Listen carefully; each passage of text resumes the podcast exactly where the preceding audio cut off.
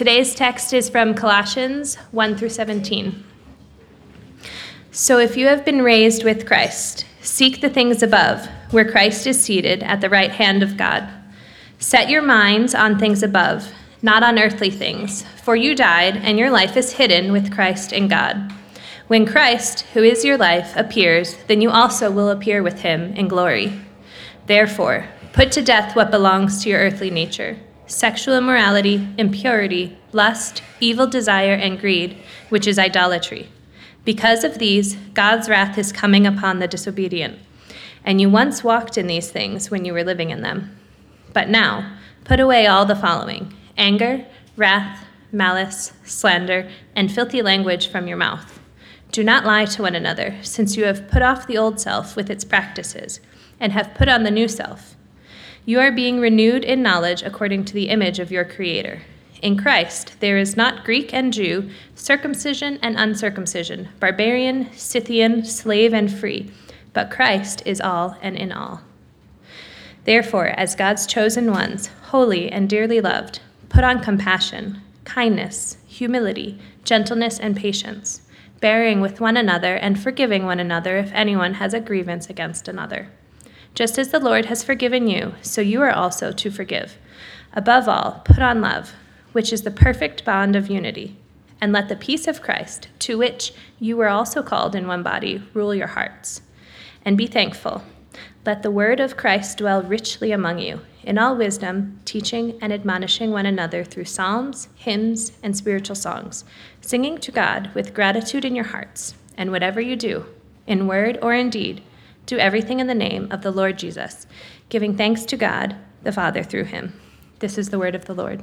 Thanks be to God. Let's pray together.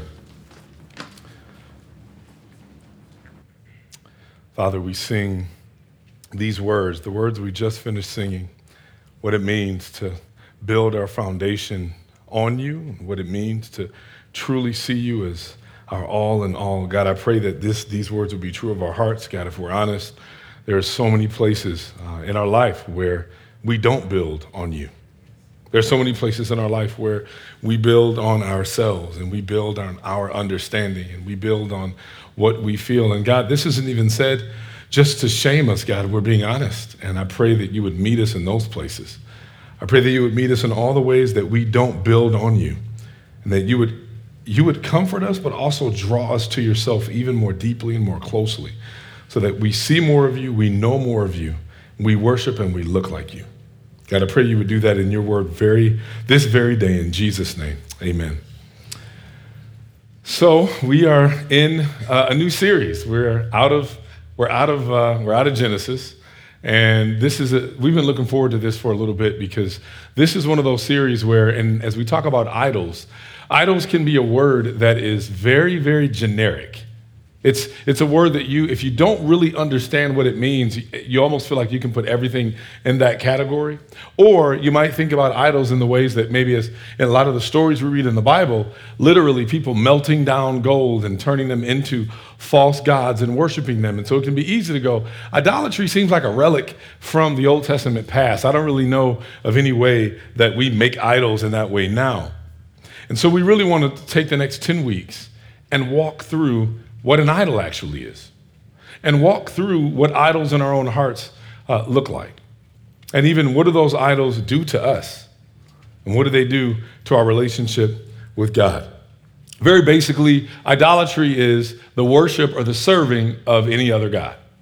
I think we would all kind of get, okay, that's a really basic uh, understanding. More deeply, it's seeking satisfaction and contentment in anything outside of God seeking satisfaction or contentment in anything outside of God. Now, that does not mean that there aren't things that are not necessarily directly related to church or God that you can't enjoy. But there are ways to enjoy things and find contentment in them to the degree that they still continue to glorify God, to the degree that they don't actually declare something about God that's not true. And so there's a lot to, to, to peel away here because ultimately what you learn is this when you're seeking your contentment, and your satisfaction in God, contentment and idolatry never mix well together. Satisfaction and idolatry never mix well together. So if you can be in the middle of idolatry and still be very satisfied, there's a problem.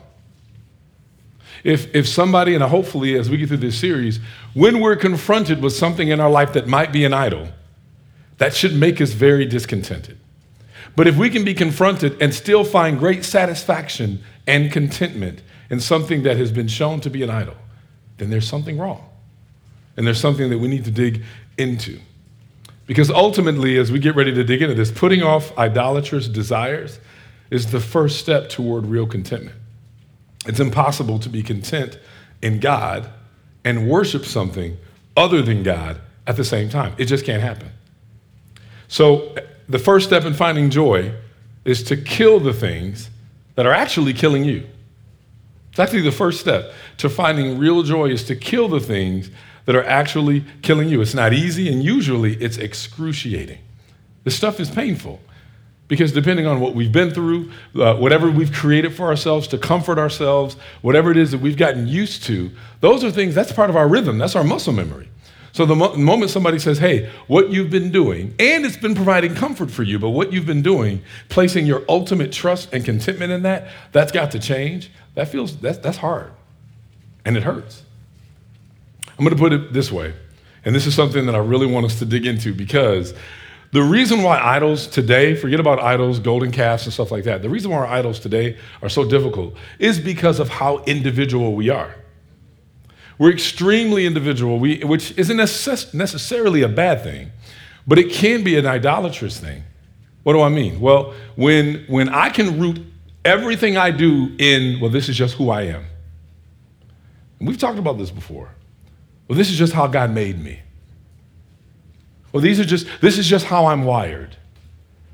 You realize that that individuality actually becomes idolatry really, really easily. And you'll feel, you'll feel very uh, content in that. I'll feel very content in that. Well, uh, this is just who I am. Here's the problem. Here's how you know idolatry is at play for you in your individuality. When who I am values take precedence over whose I am values, you're probably an idolater. I'll say it again. When your who I am values take precedent over your whose I am values, then you're probably guilty of idolatry. Because here's the thing who you are, we're not even arguing whether or not these things are true. The question is, who I am, does who I am define who God is? Or does who God is speak into who I ought to be? There's no question that there are going to be things about us, wirings, things we pick up, social, uh, uh, things that have been kind of socially conditioned. You know, when you're raised as a kid, you take child psychology. When you're in college or in high school and you learn about this, when you're a child, you get raised in these concentric circles. And, and so everybody that's in your, your closest circle, they impact you a certain kind of way. And your experiences, good or bad or otherwise, they impact who you are. The way that you defend yourself, that's been impacted. It hasn't just all been just hard coded from, from, from nowhere. Our experiences impact us. Our experiences make us good, bad, or ugly or indifferent. We are influenced by so many other things. So there's a lot of reasons why we are the way we are. But who we are doesn't dictate whose we are. And when we, when we go back to whose we are, that should start recoloring and reconditioning who we are. So it's never an excuse to just be like, well, but this is just who I am. This is just how I am. This is just how I feel. This is just what I do. God made me this way.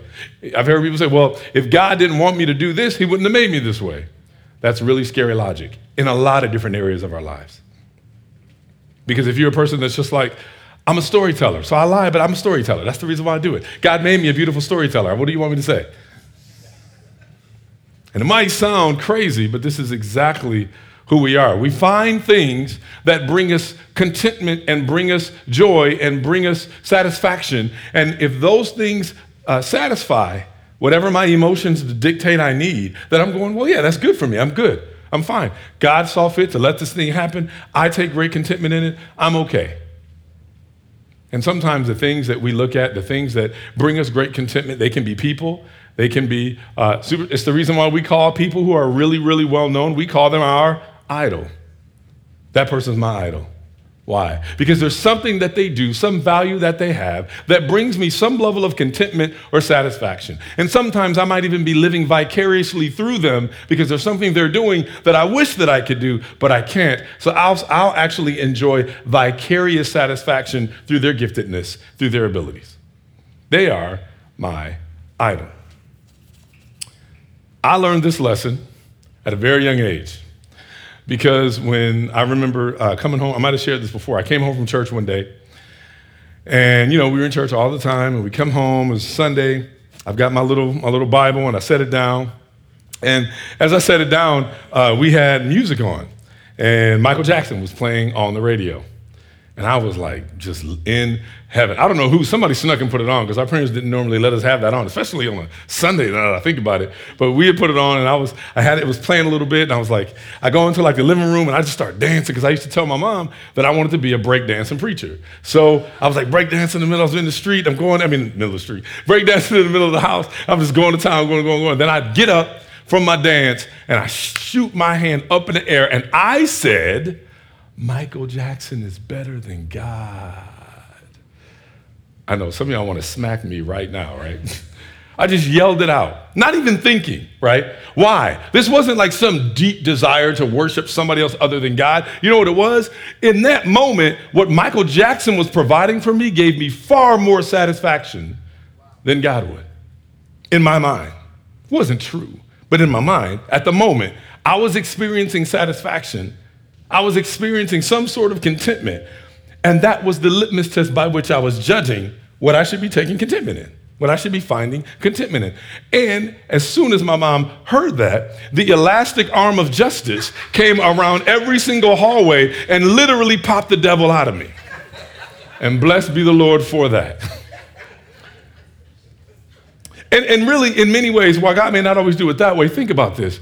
Isn't that really what's supposed to happen? The moment that I'm finding myself taking deep contentment in something other than God, here's what happens. You only find life in God. So when you find contentment in something outside of God, that thing can't bring you life. That thing will kill you. Yes. It will because it can't bring or sustain life for you. So here's what you'll do you'll get involved in the idol, you'll do the things. It might be a find, it may be something that's not bad on its own. You'll be into it, you'll be doing it, you'll be doing it. The problem is you get addicted to it. You know why? Because it cannot sustain. But if it can't sustain, you just keep doing it over and over and over again because you justify it in your mind because it's not anything bad. L- listening to good music and dancing, there's nothing necessarily bad in that. But what happens when it, this good thing becomes an ultimate thing? Then it becomes an idol. And so that's, as a, as a kid, I didn't really know all that language. Uh, I just knew that my cheek hurt a little bit, and I knew that I probably shouldn't ever at least say that, and hopefully get to a place in maturity where I never think or feel that. Who I am values should hold greater value than the whose I am values. Now, here's the other thing we need to think, because we're going to be going through this for 10 weeks. We're going to go through some specifics. Today, we're going to walk through kind of an overarching view of this. But when you, when you think about Jesus, you think about who God is, do you think about him as Savior only, or do you think about him as Savior and Lord? That's, that's going to be the question we have to keep going back to. Do you think of him, do you think of him as Savior? Or is he also Lord? You know, we titled this God of all or not God at all. Because ultimately, if Jesus is just a Savior, then here's what that means. If God is just one that saves me, then that's great. He's a Savior, but I get to determine what I get to find contentment in. I get to determine what I find my satisfaction in. He's my Savior, and He saved me from some really rough stuff, and I'm so thankful for that. And I might be able to spend eternity with Him, and I'm so thankful for that. But outside of that, I get to determine what it is that I want to do over here. I'll never say He's not my Savior. That's the reason why people can say, Jesus is everything, Jesus is everything, Jesus is everything, and then they go out and do everything. Because He's just your Savior. He's really not Lord to you. He's not Lord to me because I have other idols that bring me satisfaction elsewhere. You see, this is where the who I am, who I am, starts defining whose I am. I am a person who loves being saved by Jesus, and I love getting involved in every other form of tomfoolery at the same time. Therefore, that's the kind of God that I serve. I've remade another God, really. But that's what idolatry does. So, if he is truly Lord, then that means he, he actually takes precedence over everything. That means that every aspect of my life is governed by this undercurrent, this truth that says, He is really God of all, which means even the good things that I do in my life, the good things that I'm a part of, I ensure that they're never ultimate things because once they become idols, they become a false God to me, and I'm guilty of sin. You realize that the hardest thing that's going to be in this series, the hardest thing, it's not going to be the, the obvious sinful things that we can talk about. We're going to talk about a lot of different areas of idolatry, and some of them, I would gather most people in this church are going to be like, oh, yeah, that's easy. Big time idol, I can see that. Where the challenge is going to be, is going to be these good things that we're a part of that we won't, that we'll refuse to see as actual idols to us. And part of it is going to be because of how much comfort those things bring us. And we're going to overlook the damage that they're actually causing because the comfort we get takes precedence over the damage they cause.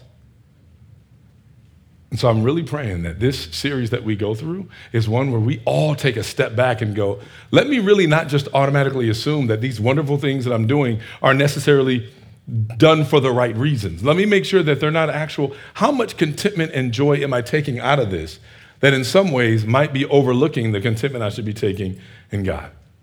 So when you, when you consider that, you look at where we are in this passage in Colossians. And Paul is writing to this church in Colossae in Greece.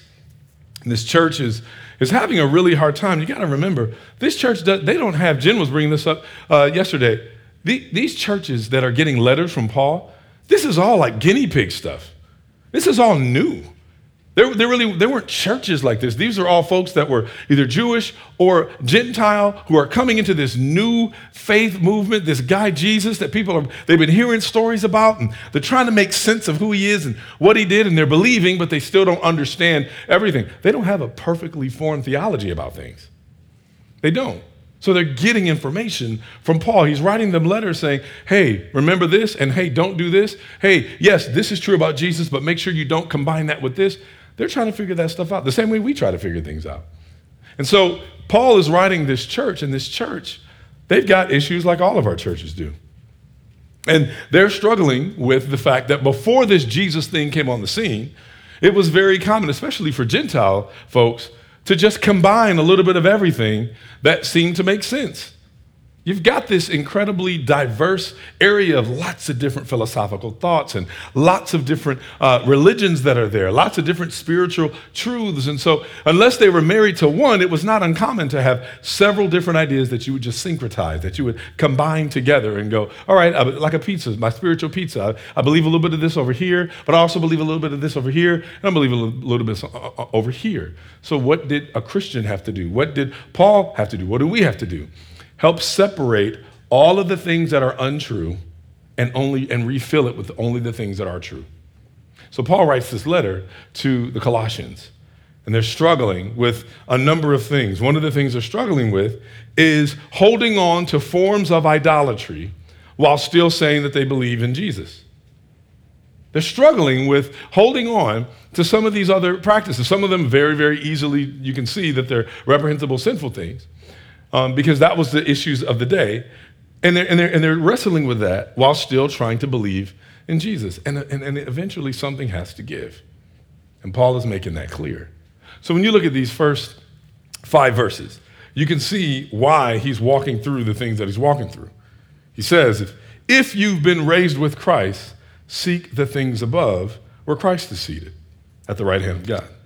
Now, keep in mind, he's talking to people who are believers. He's actually talking to people who believe in Jesus, who proclaim the name of Christ, who believe in Christ crucified and resurrected. They are believing and trusting for Christ to return. They don't understand what it means, they don't understand all the implications, but these are the things that they claim to believe. Paul's not talking to just a bunch of heathen uh, uh, uh, atheists. He's talking to people who believe in Jesus, and he's having to still remind them hey, since you have been if you have been raised with Christ. He's making a point. He's saying you need to actually come back, be who you are, and remember whose you are. So he says to them, since, since these things are true, there's this idea that we are completely united with Christ, which means our sins died when he died, and we rise again holy when he rose again holy. So since you have been raised with Christ, there should be something new.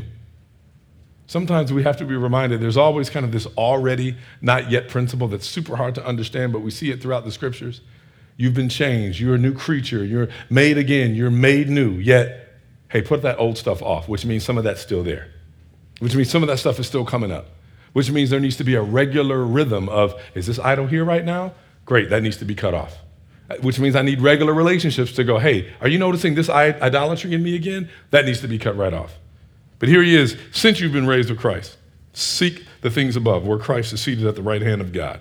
Set your minds on things above, not on earthly things, for you died, and your life is hidden with Christ in God. When Christ, who is your life, appears, then you also will appear with him in glory. Therefore, so you see, I always say, whenever you see therefore, that tells you what is there for. So if you look at the first four verses, that's laying the foundation for why it is that these changes happen. If you're truly in Jesus, if you, in other words, if He is your Lord and not just your Savior, then these, this is the new clothing that should be uh, on display.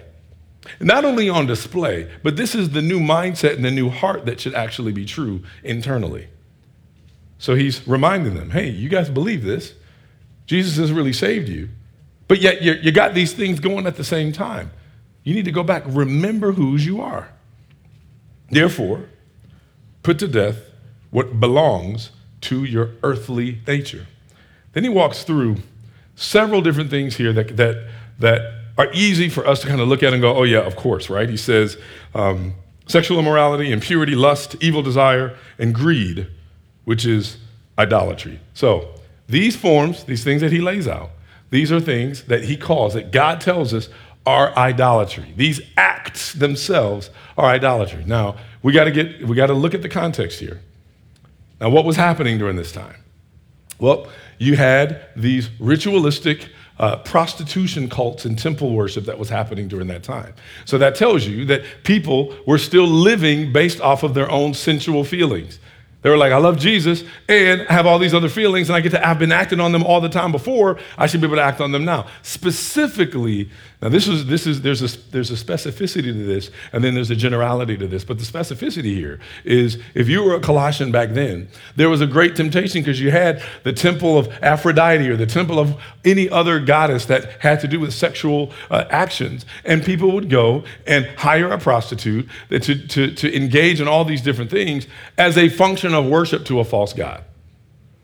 So back then, it was really easy to be able to go, oh, that's, that's idolatry because they're clearly doing this in order to worship false God. The crazy thing is, most of the men that would go, they didn't care anything about the God. It was the women that, that were doing that because they had been kind of forced into that, which is a whole other story. So, so there's already literally, there's real idolatry happening there. There's this worshiping of a, a other God that's happening.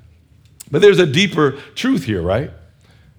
Because ultimately, when you think about this, when you think about this list of items that's brought up, you think of the items sexual immorality, that first, uh, that phrase there specifically refers to illicit sexual acts. Now, that comes from the word porneia, which is where we get the word pornography, but I'm going to tell you, most times, uh, specifically throughout Christian history, people have expanded the definition here in order to try to cover any number of things because it makes it convenient to use when you want to slap somebody upside the head with any number of issues that's there. But this, is, this was a specific word to deal with this type of ritualistic, sexually explicit behavior related to this temple worship. So, so people were legitimately going like, well, what's the big deal? I'm just getting a temple prostitute. It's no, it's no big deal. It's a victimless crime. So they would, they would do this, and they're having to be reminded, don't get involved in that. Now, you don't need to include a bunch of other things here because there's several other things that are going to come up that also hit on other areas of our own emotions and feelings and sexual acts. But this one specifically is dealing with avoid sexual immorality, something that is considered uh, illicit certain illicit sexual acts. And in this case, back then, it was prostitution, pagan deity worship. We can talk about a lot of what that might look like today. But then the next phrase he says is impurity. Impurity. Now, to be impure goes beyond just the behavior, right? Because the sexual immorality, the, the actual acts of doing illicit, illicit sexual things, that part, that's pure behavior. But this idea of impurity goes beyond just behavior. This, this is to say, uh, having a personality that exists in a state of sinfulness. In other words, a personality that wishes to seek its own needs through sin. What it means to constantly look for an opportunity to gratify a sinful desire. And then almost a lot of these words kind of play off of each other because that was the big issue of the day. So when you look at this next word, this idea of passion, when he says, uh, uh, or, or lust, it's the same word, passion and lust, comes from this word pathos. And that word comes from this Greek word paxo, which is where we get passion. It means having strong feelings. This term means strong emotions or feelings that are not guided by God. This is why it's dangerous to just go, What do you want me to do? I'm just passionate. I'm just a passionate person. God made me a passionate person. I'm a person of passion. I just believe in following my passions. And, you know, we think that whatever exists naturally in us must be automatically what God originally ordained for us. But that's actually not true. All of us needs to be redeemed, including whatever naturally occurs in us. So, what was happening here, people would have just passion. I want to act on whatever emotion I have, whatever feeling I have. I want to act on it because it just feels natural. My passion is natural. And what he's having to point out is any passion that's not guided by God will be, will be actually a form of self worship for you. Because you're going to passionately just want to fulfill whatever you're feeling in the moment without asking, is this passion something that God's passionate about? Is this strong emotion that I'm having, is it in line with the way that God feels about the matter? Because if it doesn't, then that's what some commentaries will call a consuming lust something that would actually consume you. Which is why he doubles down again with this next phrase, and he says, evil desire. This is the state of mind that logically precedes lust. Now, why do we have to, why does it, why do it have to qualify evil desire? It doesn't just say desire, right? Evil desire. Because again, you have to qualify. Desire in and of itself isn't a bad thing. Desire in of itself isn't actually a sinful thing. Desire in and of itself is something that can actually be used for good, but it's evil desire that's there. Here's what we know. Temptation and desire is a normal thing. We know Jesus had it. Hebrews 4.15 tells us he was tempted in all the ways that, are, that were common to man. The desires had to have been there, the evil desire not so. See, what makes it evil is the moment that I'm actually trying to find ways to, to the, the, the moment that I want to find ways, this desire for illicit gratification, when that desire is presented to the mind, if it isn't killed, it gets nursed into sinful action. So there's a desire that's there, and I've got to, I've got to like ascertain whether or not this desire is actually a good one or whether it's not a good one. Okay, I've got to figure this out now. There's a desire for something. Okay, if I, in order for me to meet this desire, is that going to take an evil act or is this something that's going to be a godly good act? I've got to play that out. The moment it's presented to the mind, if it's a bad desire, it's got to be killed. If not, it will begin to consume me. And so you, you realize that in many ways, this is how idolatry works. Idolatry works by saying there's something over here that will satisfy you more than that over there. And so, if I can draw, if that idol can begin to draw you over, ultimately you end up being the God that you're worshiping. Because ultimately you're saying, I, want, I can determine what's going to be more satisfying for me. Whatever God has already said, that's all cool and everything. But I know what it is that I want and what I want to feel, and this is what I'm going to do. And this is why, when it goes to the very next phrase, says greed. Some translations uh, put it as covetousness. This idea, this greedy desire to have more, but one commentary put it this way unchecked hunger for physical pleasure. There's an unchecked hunger. Again, desire for physical pleasure is not bad when it's checked. When it's unchecked, that's when it becomes an idol. When there aren't boundaries, when there are things in place to make sure that I don't slip over to the other side where now I'm just worshiping self, I'm not worshiping God. See, any good thing you can use to either worship God or worship self. Every good thing you can use to worship God or worship self, including the really, really good things. You can take, you know, I didn't even intend to say this, but you know one thing that is a, and, and Jen's gonna talk about this. You know what is a one great area or one really sad area where people can worship self? Church. Both those in vocational ministries, pastors, those who are in church. You can use church in such a way that you're actually worshiping yourself and not God. You can either use church to be like, well, I go to this church and this is a part of my identity, and so this is it. I can live any way that's happening. I may not even be walking like a real disciple, but I know whose church I go to. Or if you're this gifted preacher, or gifted singer, or gifted musician, I may be doing any number of other things, but I know what I can do with these hands, or I know what I can do with this voice, or I know what I can do with my presence, I know what I can do with my personality.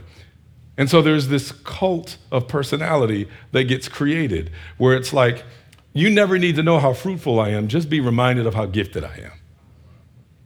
That's, that's how idolatry works. And this happens in any number of career fields, any number. We've got artists in the church, we've got several professionals in the church, we've got people that work in blue collar environments.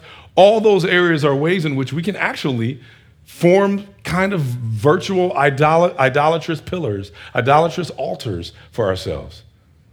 Sometimes it's look at how hard I work. That becomes an idol. We're going to talk about that when we talk about work. Sometimes relationships can be an idol. Look at the fact that I am married, or the fact that I'm single, or the way that I look at certain people when they're not one or the other. All become idols.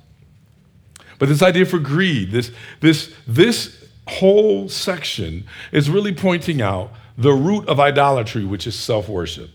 I want what I want, and I will do what I want in order to get it. I want to feel what I want to feel. If I want to be able to feel a sense of contentment and peace, I want to feel contentment and peace, even if it causes grief for others. And this is why, as we move, you look at what God says back to this, right? He says, All these things are there, put those away. And then he warns, verse 6 because of these, God's wrath is coming upon the disobedient. Now, that phrase, that passage, can sound just like really mean. You know, I know that in today's culture, because people have abused the idea of God's wrath in order to just scare people in fear, we move away from any passages in Scripture that bring up God's wrath, but we have to talk about it because it's there. We have to talk about it because that is yet another aspect of God's nature. This isn't just buddy Christ. This isn't just homeboy Jesus. This isn't just, that's my dude, that's my ace, and he's got me no matter what. That's not what this is. He loves you for sure. But anything that's in, that's in you or in us or in our community that actually offends his very nature, he's angry.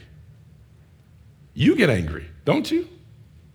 When things happen that are against whatever ethos you've created for yourself, when you've made it clear what it means to be, to, to be respected and somebody disrespects you, when somebody disrespects you, you know what they're saying? They're saying, This is what I really think of you in this moment.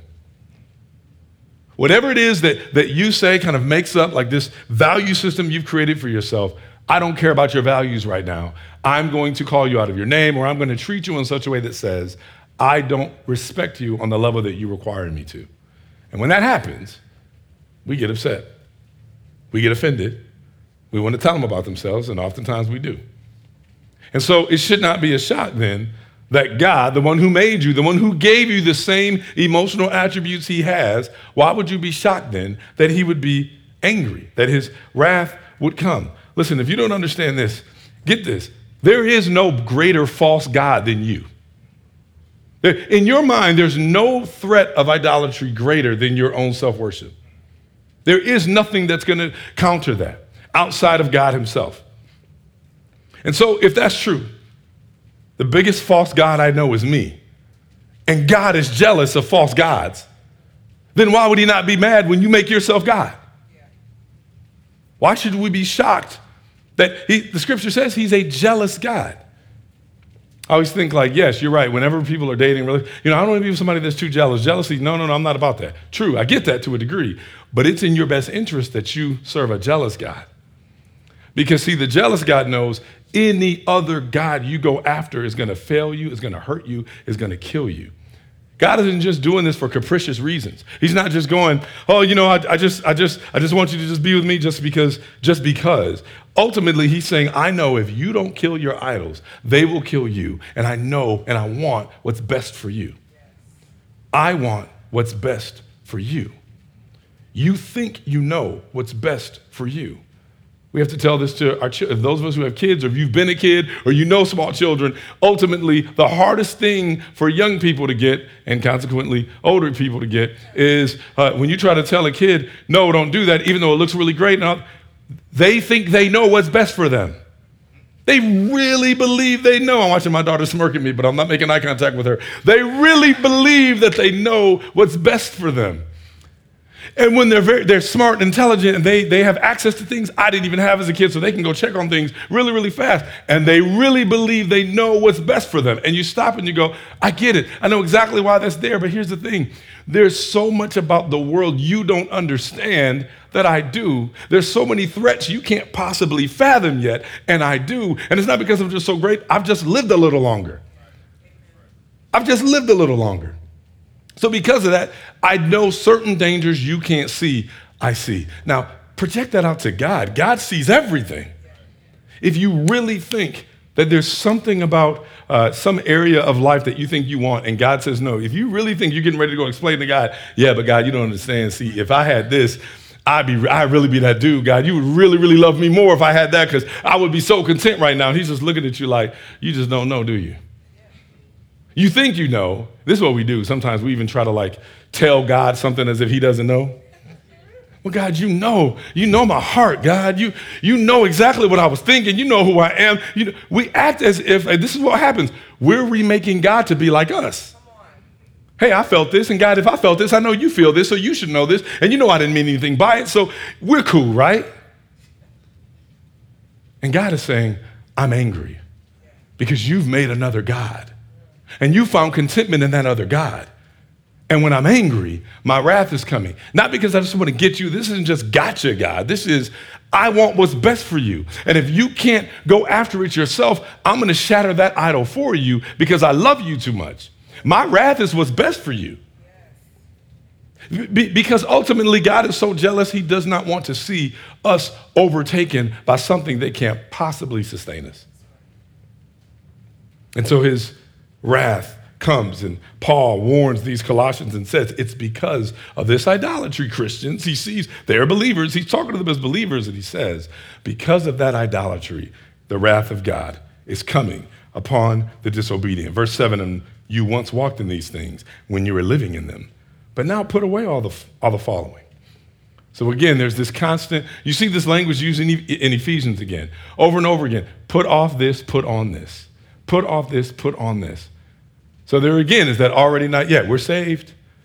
And we're part of, he's in that process of sanctifying, right? Setting apart, uh, pruning us, cleansing us, changing us. And it's a lifelong process. Ultimately, discipleship is a lifelong process of rooting out idols of the heart.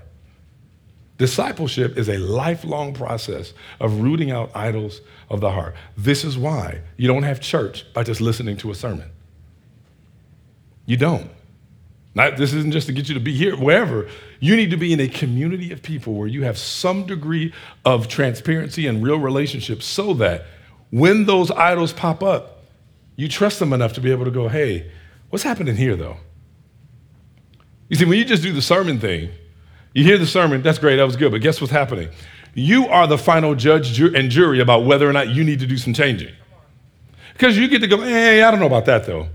So you can do that here or any church. You can go someplace, a sermon is preached, or you're in a group of people where you're just going through the Word of God and you're seeing certain things and somebody brings something up. Here's the thing you can say, eh, I don't know about that. But then you've got other people to go, but why? What's that rooted in? If, if, if this is plainly saying this, but you're having a hard time with it, let's talk about why. And maybe we might be wrong, right? Maybe, maybe there's a way that we've approached this that might be wrong. Help me understand that. Because at the end of the day, the goal is not to be right, the goal is to be holy. And so if we can talk about this and we can go, hey, I just want to make sure that there's no idolatry. That's it. I want to make sure I'm not an idolater because that brings God's wrath. And ultimately, it's not his best. And we're going to see in a minute why it actually hurts, not just me. So here he is laying this out and saying, in order for this not to happen, or in order to make sure that you're not walking the way you once walked, because again, this is all you knew. So this is how you walked before. But now that there's a new operating system, there's something new that's changed in you, this shouldn't be the case anymore. So he's reminding them, and he says, verse 8, but now put away all the following anger, wrath, malice, slander, and filthy language from your mouth. Now, here's what I love about 7 and 8.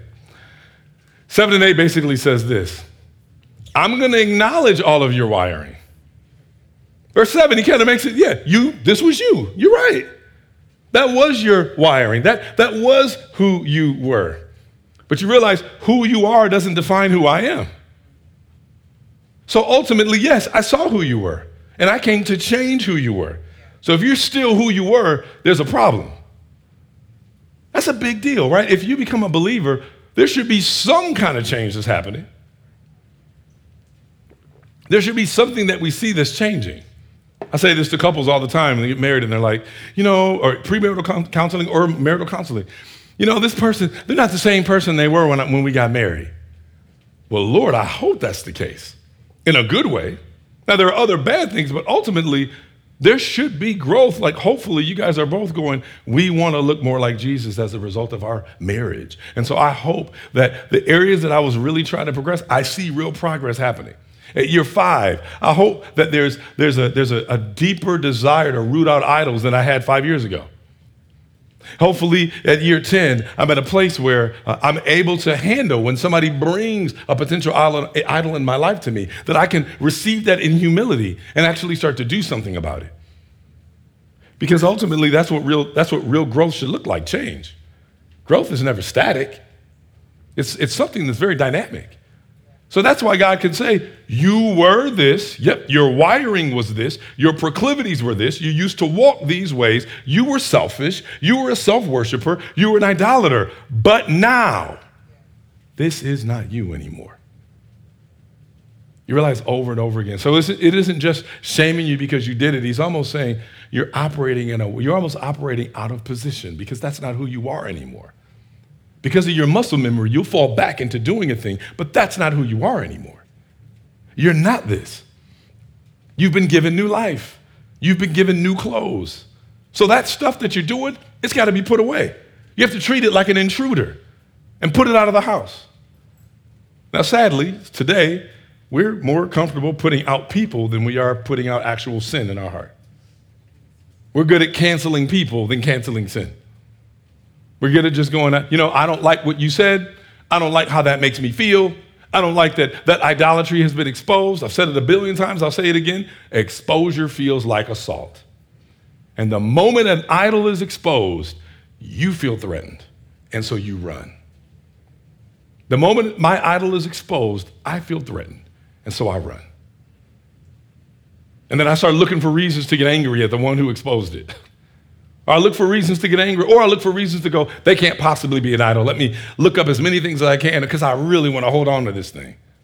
I really want to hold it at the level that I'm holding it at. But he says, put away anger, put away wrath, put away malice, put away slander, put away obscene talk.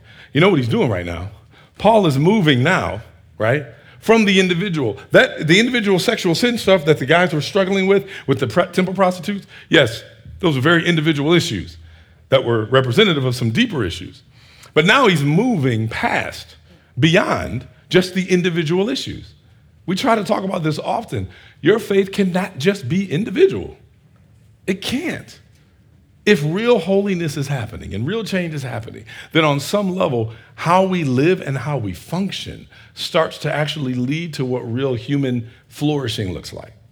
It's got to be moved outward on some level. And this is where Paul moves them. He moves them through the individual sexual sin, greed, lust, passion, all these me issues, all this self worship. This is who I am. This is how I'm wired. You get people who are like, I mean, listen, I've heard people say, listen, I'm just, I'm, I'm a sexual person, and so that's just who I'm made to be. That's just who I am. Some of us have heard that before. This is just who I am. This is just, I can't help it. I just, this is my drive. This is who I am. This is who I am. You realize that, that that's, what I, that's what idolatry looks like. I'm led by my, my wiring. This is just who I am. And now he's saying, no, you got to put that aside. And then he says, he, he moves past just your individual stuff and you look at uh, the end of eight when he talks about all these things not to do, you realize that all these things are things that affect other people now. Your anger, right? Because this is the idea of an anger that's actually, you can be angry about the things God's angry about, and that's a righteous anger. That's why the Bible can say, be angry and sin not, right? Anger by itself isn't sin. Misdirected anger, anger that's, that's actually rooted in something God isn't angry about, that's when sin starts coming. That's when idolatry comes. Because if I'm angry, I'm angry because I think I am deserved a thing that maybe God didn't promise you. And the moment I feel like I'm entitled to a thing and I don't get it, I'm now angry. But God never promised you that. It's not that it's a bad thing, it may be a good thing, but it's not an absolute promise from God. And so, because I think that because that's a good thing, I'm entitled to that, now I'm angry. Check your anger then. Lord, let me only be angry at the things that bring you real anger. Because if I'm angry about stuff you're not, I'm probably on a slippery slope to idolatry. But see, then when that happens, what does anger do? If anger is misplaced, now there's real division between me and the object of my anger. Now there's a massive division that's there. And see, God has called us to Himself in order to make us a godly community amongst each other. So your selfishness, your idolatry causes division in the body. Anger, malice. This is this idea of like I have such deep emotions and anger that I am now thinking through ill will against you. We all been there. Come on, you've been mad at somebody and you're like, I mean, if they had a little fender bender, I wouldn't be mad. Yeah, if something happened to them, you know, and because we deal with that old karma thing, well, you know, God is just getting them because, you know, they shouldn't have said what they said to me last week. That's idolatry. I get it. I'm guilty too, but it's idolatry. Why? Because I feel like I, I didn't deserve what you did to me. And so, because I didn't deserve that, and we haven't reconciled it well, I'm just waiting for the universe to get you back. It's idolatry. And then when you look at the, these next words, slander. I'm so angry. I'm so mad. I haven't dealt with things the right way. I feel like I'm the God of my own life. You had the nerve to do or say X, Y, and Z. So you know what I'm going to do? I'm going to spread all this stuff about you. I'm going to say X, Y, and Z, specifically false things about you because of my own view of myself. I think I should be looked at this way. I don't feel like I am, so I'm going to tell lies in order to make myself look better. Causes division. Filthy language, again, using words. Frankly, when you're using filthy language, you're using words about fellow image bearers that are completely false. And you're actually blaspheming the very image of God when you do so. You realize that? That we have the image of God. So, how we treat each other is a reflection of how we treat God. So, if I can use bad language to describe another image bearer, I'm actually blaspheming the very image of God filthy language. This isn't, I think a lot of times we look at this and go, oh, this just means cuss words. We can talk about cussing at a different time. That's not, this is talking about filthy language that I use that denigrates the very image of God. That's what this is. And it's always rooted in a form of self worship first. I feel this way about myself, therefore, this is how I'm going to treat you. This is how I will talk about you. This is how I'll ignore you. Which is why when he goes through verses 9 through 11, he goes again. He's moving even deeper to how we relate to each other. Do not lie to one another, since you have put off the old self with its practices and have put on the new self. Why does he got to remind us not to lie? Because we lie. it's pretty simple. Why do we lie? Why do I want to tell something that's not true? Because there's something that's probably not true of me, and I would rather falsify it than actually be it. There's something that's not true, and instead, I'm so worried about what the consequences will be because it's not true of me that I would much rather just lie about the information because at least that way I can preserve the image I want to have of myself.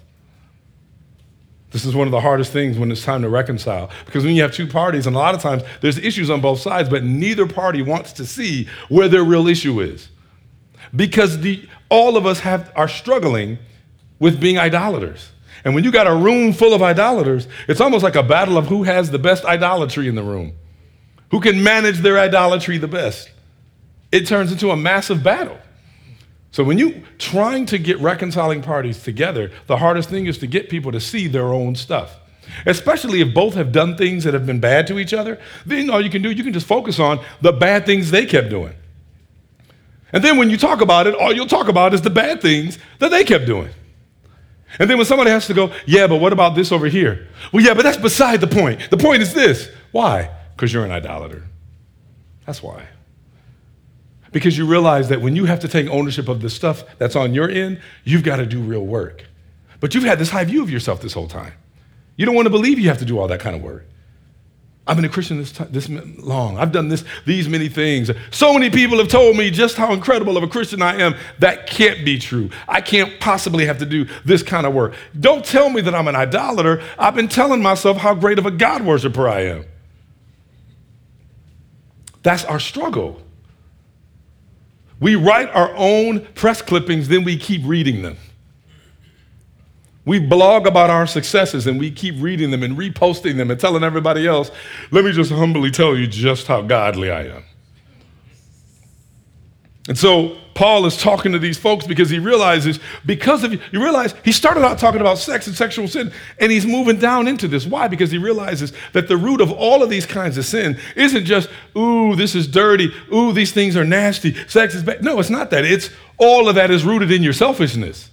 All of it is. Every single sin that we get entangled in is rooted in our selfishness, in my desire to exalt self, my, exi- my desire to comfort self, my desire for self to be supreme. And while I wouldn't say it with my mouth, I manifest it with my life. I manifest it in my relationships. I manifest it in the way that I lead, in the way that I love, the way that I hear. I manifest it. And so, as the Holy Spirit, through Paul, has to walk through this. He tells them, stop lying, stop telling untruths in order to build yourself up. Do not lie to one another, since you have put off the old self with its practices and you've put on the new self.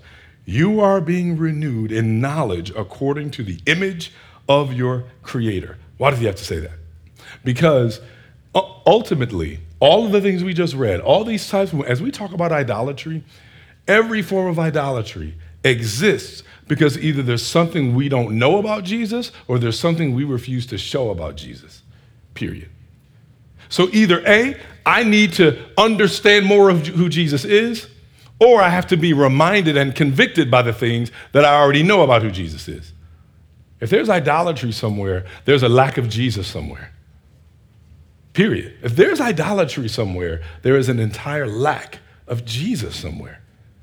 This is why it's impossible for you to be like, I love Jesus and I love this. That's hard for that to be true because what you're saying is, I love Jesus as my Savior, but all these other things are my Lord's. Or honestly, I love Jesus as my Savior, but I'm really my Lord. So he has to tell them everything I just told you, all these things, put them off. How do you put them off? By being renewed in the knowledge of who Jesus is, by being renewed in the knowledge of who your Creator is, we need to be reminded again, this is why we are in community. Because there are going to be times where I'm going to be prone to forget who my creator is. Every time I sin, it's because in that moment I'm forgetting or refusing to acknowledge who my creator is. And I need you to come to me and go, be reminded of who your creator is. You're looking for real safety and you're looking for real contentment and you're looking for real satisfaction here.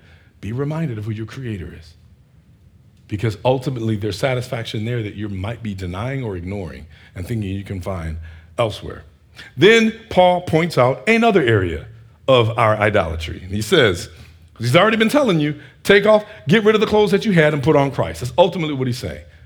The old clothes that you have, take them off, put Jesus on. Then he says, in Christ, because we're wrapped in him now, we're, we're clothed in him now. In Christ, there is not Greek and Jew, circumcision and uncircumcision, barbarian, Scythian, slave, and free. But Christ is all in all. Why does, why does he have to tell us this? See, this is interesting. I mean, Paul starts again with a presenting sin. Understand, there's always the presenting sin, there's always a sin that's on display. Where we all fail is figuring out the sin beneath the sin. So often, what we do is we just give a lot of lip talk to all of the presenting sins. Stop doing that. Quit doing that. I told you not to do that. You do that again one more time. So my grandmother to say, do that one more again. Because it's the behavior that we want to stop. But when what, what mature Christianity looks like, when you're trying to root out idols, you want to get to the sin beneath the sin. You want to figure out, okay, there's the presenting sin, but there's a deeper issue beneath this. And ultimately, what I'm doing, I want to hide from that. So I can change my behavior, and that deeper issue is still there. It's just going to look something different. That's again why when you're reconciling, it's not enough to just be like, okay, I stopped doing that thing. We good? No, I need to know that the sin beneath the sin is being dealt with. Have you even identified what the sin beneath the sin is? Or have you come up with a very unsatisfactory uh, answer as to why it happened? Oh, I just, I just slipped up that time, that's all. Oh, it's a mulligan. I, I, I, do better next time, I promise. Okay, that, that might be true, but I need to know that at least you're understanding what the root of that sin actually is. What's the root of that idolatry there? And it's not just so that I can get mine and be able to tell you, haha, I know where your idols are. Mine's are going to come up too. Ultimately, is this we have to have this for each other. I truly want what's best because I know God has what's best for you. And I know that if the scriptures are true, and I believe they are, these idols will kill you. These idols will crush you.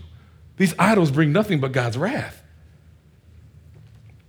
So as he uh, walks through, he lays all this out and he says, Don't, here's the thing, don't find your contentment in your ethnic identity either. That's a big one. Don't find your contentment in your citizenship. Don't find your deepest contentment uh, in, your, in your socioeconomic status. So that's why he has to say in Christ, there's not Greek and Jew. Well, there's kind of ethnic and cultural background. There's no circumcision and uncircumcision. There's no barbarian or foreigner or stranger and Scythian, this very specific people group. There's no slave and free. Again, this isn't used in order to overlook the issues that are there. Basically saying, don't no longer place your identity, your contentment, and your satisfaction in these kind of artificial lines that have been drawn in the ways we separate each other. There's no longer a time for us to use that as the way that we uh, identify ourselves. Don't find your identity, your satisfaction, and your contentment in any of these. You know why? Because Jesus demolishes our artificial distinctions of religious prerogatives. He gets rid of our, uh, these areas that we have for intellectual preeminence. He gets rid of these caste systems that we create for ourselves. You don't get to take pride and, and find your identity in those things either. I'm educated, they're not. I'm a real one, they're not. Some of y'all know, the real ones know what I mean. I, I come from the streets, they don't. That's nothing to take pride in. I come from the suburbs, they don't. That's nothing to take pride in. I'm this kind of theological tradition. Why are you taking pride in that? I come from this kind of church. I come from this kind of pastor. My parents did things this way. I homeschool. I do, look, we can go down all the hot button issues if you want. Why do you take pride in that? Why do you take, why is your identity wrapped in that? Because even none of those things by themselves are bad, but I can guarantee you for a lot of people, they are idols. And so he has to remind them your identity, your joy, your contentment is in Jesus. Christ is all in all. That's your identity. This is why it should be easy. If we're really growing the way we should, it should be easy when things get pointed out that are idols in us. It actually should be easy. Oh my goodness, man, this is right. Christ is everything in me. And if there are areas of Christ that's not there, I want that rooted out too. Where do you see that idolatry? Okay, I'm praying about this needs to be rooted out. I need to do what I have to do in order to root out this idolatry. This, so don't, the thing is, when idolatry is pointed out, don't respond with all the reasons why this thing is still a good thing in and of itself because you're missing the point. The point isn't whether or not this activity or this thing or this thing that I'm a part of is, a, it's not about whether it's good or bad. The question is, is it bad for you? Because if it's an idol, it's bad for you now. And see, this is where now you're not doing this as a matter of faith. You're doing this as a matter of muscle memory. You're doing this as a matter of self protection. And the Bible says anything that's not done of faith is sin. So if you're functioning in idolatry, you very well may be functioning in a form of sin. You're looking at something to bring you comfort and protect you and to save you when only Jesus does that. And in, as a result, these idols, they cause pain and suffering to people around you, to your neighbors, to your families. And so as we look through the rest of this and you look at what Paul moves through at the very end, he says, Therefore, now that all that stuff's been laid out, now that you know what it is, what your selfishness looks like, what your self worship looks like, what it means to kind of protect yourself through your idols, now that you see all of that and you see that you're called to something different, that you were saved from that and you're saved to this new way of living, these new clothes that you're wearing, what it means to let Jesus be Lord of everything. Therefore, as God's chosen ones, holy and dearly loved, here's what you put on. Now, listen to this list. Because honestly, if you just think through the rules of logic here, all of these things that he's having to bring up, by implication, are impossible when idolatry is happening. He says, put on compassion. Put on kindness. Put on humility. Put on gentleness and patience, bearing with one another, and forgiving one another if anyone has a grievance against another. Just as the Lord has forgiven you, so you are also to forgive. Why does he have to, t- why does he have to tell us this? Because, y'all, listen, if I'm an idolater, I don't do these things well. Anytime you see a lack of compassion, your first thought should be there's, some, there's an idol somewhere in my heart that is keeping me from showing compassion here. There's something I'm holding on to that's, that's precluding me from actually being compassionate to other people. There's something. I don't know what it is. I may not figure it out. And again, if I do the loner Christianity thing, I'll never figure it out. You won't. You are the worst at trying to plumb the depths of your own heart because we all have our biases. I'm the worst at trying to plumb the depths of my own heart. If I don't lay my heart out before other folks who are running after the same prize, then I'm setting myself up to start creating all kinds of narratives for myself. And I start lying to myself and I start making myself the biggest idol I know. So, if I don't have compassion, there's idolatry. If I don't have kindness, there's idolatry. If I don't have humility, there's idolatry. The main reason why we don't reconcile well is because we lack humility. The main reason why I don't reconcile well, reconcile well, is because I lack humility, which means there's a massive idol and it's probably me. I don't, again, I don't want to believe these things that you're bringing to me. I refuse to believe that this is a problem I have. I think this is probably a problem that you have. And don't get me wrong, it doesn't mean that every time the problem is me, but what it might, it should mean, and this, you guys think it's just cliche, but this is why we say this. Humility is the ability to say, I will not put that past me. Humility never says, No, that's not me. I would never do that. That's what an idolater says.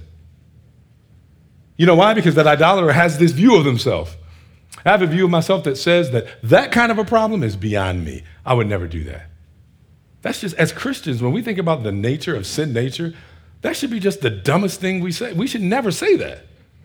I don't care just how long you've been running with the Lord. You have the same propensity to do any number of things outside of God's grace. So why in the world would you go, that, that's, just, that's just not me? That's not how I was raised. That's not what I've been around. I've always gotten mad when I've ever seen it. I've always spoken out against it when it happens. That's not me. Can't possibly be true. None of that matters. None of it. That says you've put a lot of trust in your resume. You've put your contentment in your resume.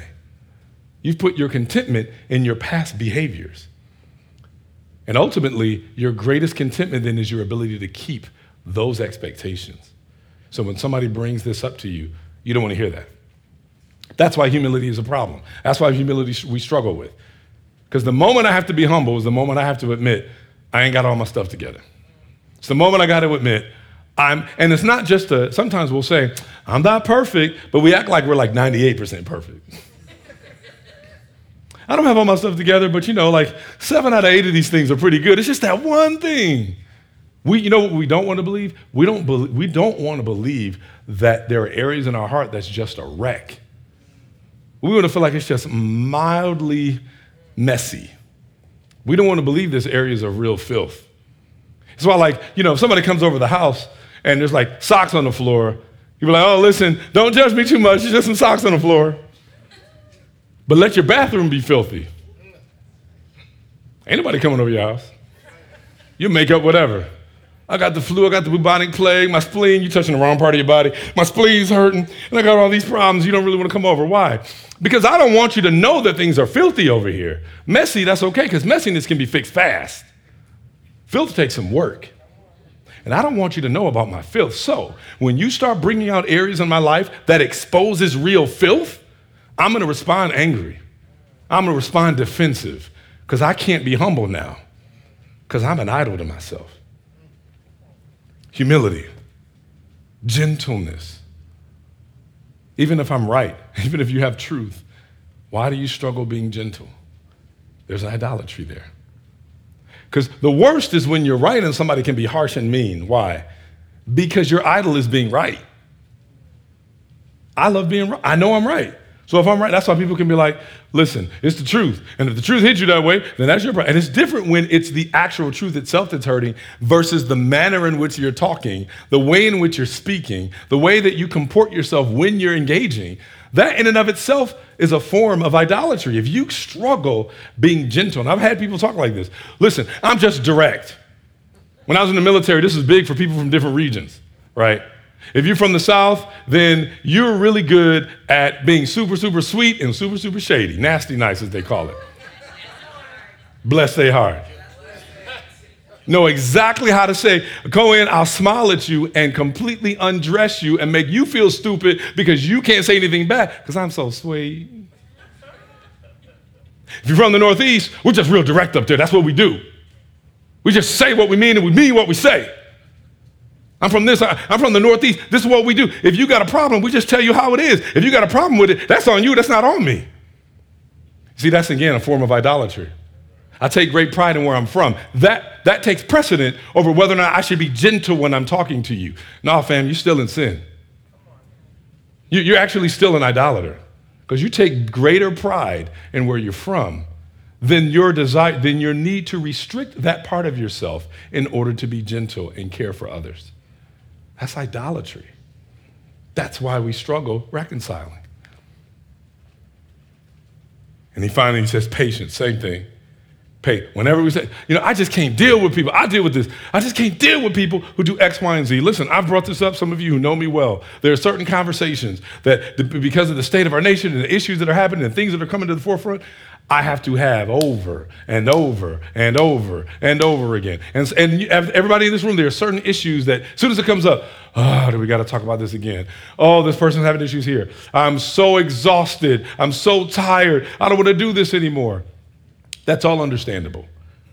That can also be a form of idolatry because there's a degree to which, even when I'm exhausted, there's a patience I still have to have. There's a way the scripture says, bear with one another. If I can't bear with you, there's, a, there's an idol that I'm still wrestling with. And y'all, this is what makes community, community messy. This is what makes it hard for me. It's hard. Because if you're going to be honest with each other, and we're going to be real and authentic with each other, there are going to be the same types of issues that come up. And listen, what we got to understand about humanity is these issues don't just go away. We have to keep striving, we have to keep wrestling with them. There is no, why do we keep talking about this? Why is this coming up again? We had this conversation three years ago. Why are we doing this again?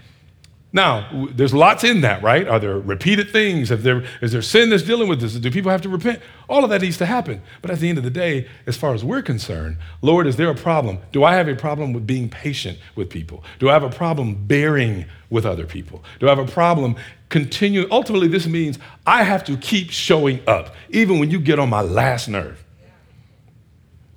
I have to keep being present. Because ultimately, if I'm an idol, if I, if I make myself an idol, then my comfort is the number one priority for me. Period. I need to be comfortable. I need to, if I don't feel, now listen, there's a lot in that. Don't get me wrong. We're not talking about being in environments where you are at risk, being in environments where you can be harmed, being in, environments where it's toxic and you can actually uh, suffer great harm. That's not what we're talking about here. But we're talking about in community, dealing with issues, trying to grow into the likeness of Christ, dealing with legitimate idols. When those things are there and you see something, man, there's that same thing again, and that's their idol. I don't feel like dealing with it right now. I just don't have patience. I'm going to be short with them today. That also is a part of our own idolatry, even when you know you're right. Bearing with one another. If anyone has any grievance. And that's why he has to end, he goes to the end of this, talking about the thing that Jesus tells us in the Lord's Prayer, right? We always say, forgive us our sins as we forgive those who sin against us. And he says the same thing forgive others as God has forgiven you. So again, what makes me not able to forgive and we talk about this. This means what makes it uh, not likely for me to not want to pay them back, get revenge, see just desert for a thing, giving up my right for revenge. What makes me not want to do that? Because I'm still a self worshiper and I feel like I'm owed something. I feel like I'm owed something. I feel like that whatever it is that you've done, even if it's wrong, I feel like there's something, there's a pound of flesh I should get from you because I know what I'm worth. You know, we say that now know your worth, know your worth. And that's true, like to a degree. You need to know your worth. You are worth what God says you're worth. So maybe understand, know how God sees your worth. How does God define your worth? Because if you start defining your own worth, you might be making yourself an idol too. You might think that, because here's the thing if I define my worth as I am above having to do X, Y, and Z, and God says do X, Y, and Z, you just created an idol for yourself. No, I will not. I will not have a conversation with that person. I will not deal with these types of issues there. I will not be patient with that person because I told them three times already. I'm not going to do it again because self worth. That's actually because sin. That's actually because idolatry. As hard as it is for us to have to go there, but I promise you, when we get to that place where we set ourselves aside, when we get to that place where we truly see who we are in Christ and it's Christ did everything, then we move ourselves to the side. And then we get to the place where he tells us at the very end. He says, above all, put on love, which is the perfect bond of unity the reason why we struggle being unified. As much as we'll say we love each other, we love each other, we love each other, real love actually deals with all these other things. Real love looks like compassion, kindness, humility, gentleness, patience, bearing with one another. What does that sound like? The chapter 11, 1 Corinthians 7. These are the things that make up what it means to truly be in a loving relationship with other people. So if I can't bear with you, I really don't love you.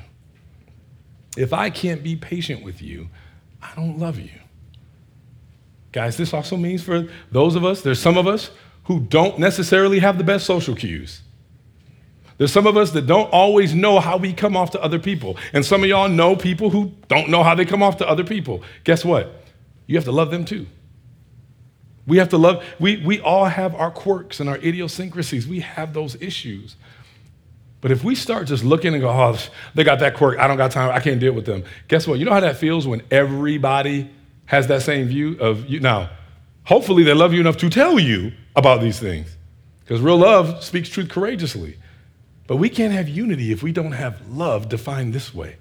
You can't have unity in a marriage if you don't have love this way. You can't have unity in a friendship if you don't have love this way. We can't have unity as a church if we don't have love this way. Idolatry will kill every church. Idolatry will kill every relationship. Idolatry kills our relationship with God. And that's why he says at the end, above all, put on love, which is the perfect bond of unity, and let the peace of Christ, to which you were also called in one body, rule your hearts and be thankful. So, this isn't something we do begrudgingly. Let the word of Christ dwell richly among you in all wisdom, teaching and admonishing one another through psalms, hymns, and spiritual songs. This is why we say, we come in, and what do we do? We sing truths about God to Him and to each other. Why? Because that is how we stay reminded. So, guess what? When we're coming and we're singing and we're worshiping, really think on the words you're actually singing and go, is this really true of my heart? Do I really believe this? Because if I don't believe this, there's probably some area of idolatry and broken unity somewhere in my life. Singing to God with gratitudes in your heart, and whatever you do, in word or in deed, do everything in the name of the Lord Jesus, giving thanks to God the Father through him. Y'all, at the end of the day, the answer to idolatry, the answer to this kind of idolatry, it's not striving to not be an idolater. It's going to sound very counterintuitive. The answer to, to dealing with your idolatry is not, okay, I'm going to work really hard to not be an idolater anymore. What's the list again? Give me the list. That check, that check, that check. Some of us who are very, very task driven, we, we, we struggle with this. And sometimes we can't be talked to well either because we got checklist items all the time. Well, it can't be that because I did that. I got that on the checklist. Nope, that's not it either. The goal is not let me run down the checklist of all the ways to stop being an idolater. The goal is let me just continually put more of Jesus on. Because you see, when you start going back to who Jesus is and what he calls you to, then every area that's not like him starts getting exposed. And then you go, oh my goodness, my issue is not I'm not working hard enough here, it's I don't love Jesus enough. I don't. If I'm just being, this is where humility gets hard, right? I, if I've been a Christian all my life, I don't want to believe that I have a problem loving Jesus. I don't want to believe that because I've been a great professional Christian. I've been really good at I was raised this way or whatever. Or doesn't matter. I could have come to Jesus two years ago, but I had such an incredible experience and I've been on fire for two years. I can't possibly have these issues now. No, this is what it is. I've got to know, Lord, my entire life is about constantly struggling, straining, pursuing, fighting for your joy, fighting to understand who you are, because every area that I don't know you, every area that I don't love you is an area of idolatry, it's an area of pain, it's an area of suffering, it's in a way that I don't love people well. And when we get that and we understand that, then we can actually embrace each other with our brokenness, embrace each other with our warts, embrace each other in humility, embrace each other in gentleness, and have all kinds of tears in our eyes and frustrations while holding each other's hand because God holds ours. This is what it means. So when we walk through idolatry right now, when we go through these next nine to 10 weeks and we're talking about idolatry, please don't check out. Please plumb the depths of your own heart and ask, what does this form of idolatry look like for me? And at the end, don't let it be something that you can just sit and have this shame on you and go, I got to be a better non idolater. The bigger question is, Lord, what about you am I overlooking? What about you am I ignoring? What about you don't I know? Because you want what's best for me. And Lord, you, not my idol, is what's best for me. Amen? Amen. Let's pray.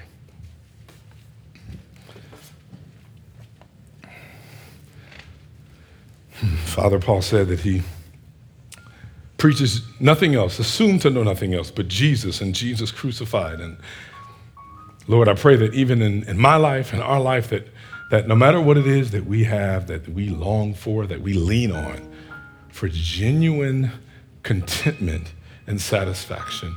God, I pray that if there are issues we have, and there's anything else outside of what you have ordained for our lives, if there's anything else that we lean on that isn't you for our contentment, for our satisfaction, for our joy, God, I pray that you would break it. I pray that you would show us this. I pray that you would impress your spirit on us in such a way that we are able to let go. God, I pray for the good things in our lives that have become ultimate things. I pray that we are able to let them go. God, I pray against the spirit of us wanting to manage our idols in a way where we can have everything at one time. God, you tell us to put it off. You didn't say put it away, you said put it off. God, I pray that we would just throw those things away, that the things that are there, whether it's blatant sin or sinful conditions of the heart rooted in good things, God, we don't want to have anything else be our joy and our strength and our satisfaction but you because we know that everything else will ultimately destroy us, kill us. So, God, I let us know nothing else but you, nothing but your love, nothing but your grace. And God, let you be the one as we understand you, read you, learn about you, sing about you, live in you, then let that be where our humility comes. Let that be where our gentleness comes. Let that be where our ability to bear with each other comes. God, let us not just think, I need to do better. God, I pray that we would receive better from you, who you are, what you are. God, I pray that who we are is rooted 100% in whose we are. And God, if we don't know you, make us yours right now. It's in Jesus' name we pray. Amen. As we come to this table, this is what we should be able to proclaim every time we come. This should be what we should be able to say, take joy in. This is what we should be able to kind of stop and go, man, I I'm coming to this table and I'm acknowledging, I'm, I'm sharing in this common unity with other believers that are, man, we are all idolaters on some level. We all are, we're like the Colossians. Christians, people who love Jesus, who are trying to follow Jesus, but are still struggling with forms of idolatry. And it might not be the temple over here, but there's another temple that we have erected in our own hearts. There are other temples around here that we engage in other acts and other ways of thinking and living. There are things that we've been trusting in that's not truly who Jesus is. And so hopefully, I hope all of us are sitting here going, man, I see this in my heart. I see this in myself. And I may not know specifically yet, but I, I can feel this overwhelming feeling that, Lord, there's still work that you're doing in me. And if that's you, if you realize I have an idolatry problem, I was born with an idolatry problem, I was born with a self worship problem, and I realize I can't create a checklist to solve this. And if Jesus hasn't come, and if Jesus hasn't come and rescued me from this, I'm still dead in my idolatry and I'm dead in my sins because they will ultimately kill me. If that's you, then this table is for you. This table isn't for the people that are idol free. This is for the people who acknowledge that Jesus has paid the debt for that idol. And he is the one that's reworking me every time they pop up. So this isn't to come and say, I, I, got it, I have it all together. This is to come and say, I know I don't have it together, but he does. And I lean on him, and I'm broken every time I see it. I'm broken continually when I see it. And I move to a place of confession and a place of genuine repentance. And if that is you, then this is your table. If that's not, Maybe, maybe you're a believer, but you are struggling, and maybe there's an area you just do not want to repent or you struggle seeing that. Let this time be a time where you let this pass and let this be a time where God's grace washes over you. It is, trust me, even for the believer, it's a sign of real maturity in ways to go, Lord, I realize I've got work to do here. I've got to really come to a place, A, where I see that this is a real problem. Or, or I see it's a problem, but I'm not moved by that. It doesn't break me then let this time pass for a minute, especially as relates to brokenness amongst the body. There are times that you see it in scripture where it's if you have something against your brother or they have something against you, don't even come and give your gift until you make it right. Why? Because love is about unity, and whenever there's disunity, there's a lack of love somewhere. And so let that pass. If you're not a believer at all, if you're just like, I don't know if this is it, I don't know if this is all it for me. I like some of this, but this whole idea of Jesus, I like Jesus as Savior. This whole Him being Lord of every area of my life, you can have that. I, am okay with looking at Jesus as this really great guy that saved me, has some really good things to say, but these areas of lordship in my life that He needs to have, I just, I'm not ready for that. Then let this time pass too. Because in the same way He said to the, to the Colossians, this is what you once walked in Guess what? He wants to meet you where you're walking. He wants to meet you exactly where you're walking. And he wants you to take you to, he wants to take you to verse 8. But now, here's where you are. Jesus loves you where you are, and he wants to take you to the but now. So let this time pass. Let this be a time where we're praying, Lord, show me, break me, and then remake me. And let this be a time where this is your first time communing with the people of God, communing with his spirit. As our volunteers come, we remind you that here at, at Icon, we do uh, communion by the process of intinction. Oh, you just sit down. Keenan, would you come up? Oh, you sit. Sit right there. when church mother needs to sit, we need to let her sit. Thank you. Here we want to remind you that we do communion by the process of intinction, and we love our members too much to let them hurt themselves in order to do it.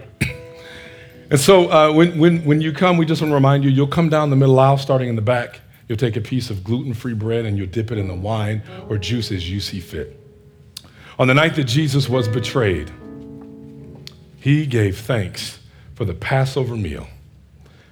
And he took the bread and he broke it. Now just think about what Jesus is doing right now. He's looking at these folks who are going to betray him. He's looking at a table full of idolaters, full of people that in some way will either deny him, run from him, lie about knowing him, He's looking at idolaters, people who have chosen themselves over him.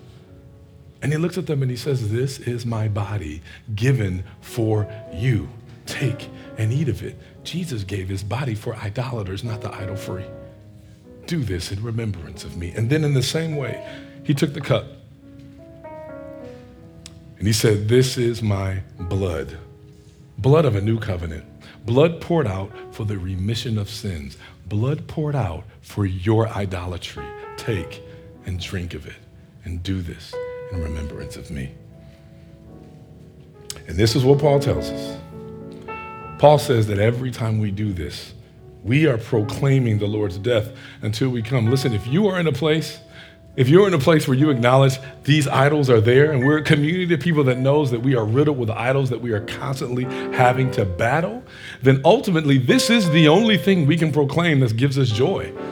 I'm proclaiming the Lord's death until he returns. Why? Because the only hope I have to have this idol factory that is my heart to be completely and forever changed is if that tomb is empty and he is returning to finish what he started. This is our hope. This is our joy. So wherever you find yourself, whether you find yourself broken as you see areas of idolatry, find yourself overwhelmed, find yourself kind of in consternation figuring this out, don't sit in nothing but shame. Accept that you are assuredly pardoned and you can come, be reminded, taste and see that our Lord, our God, is indeed good. Let's eat together.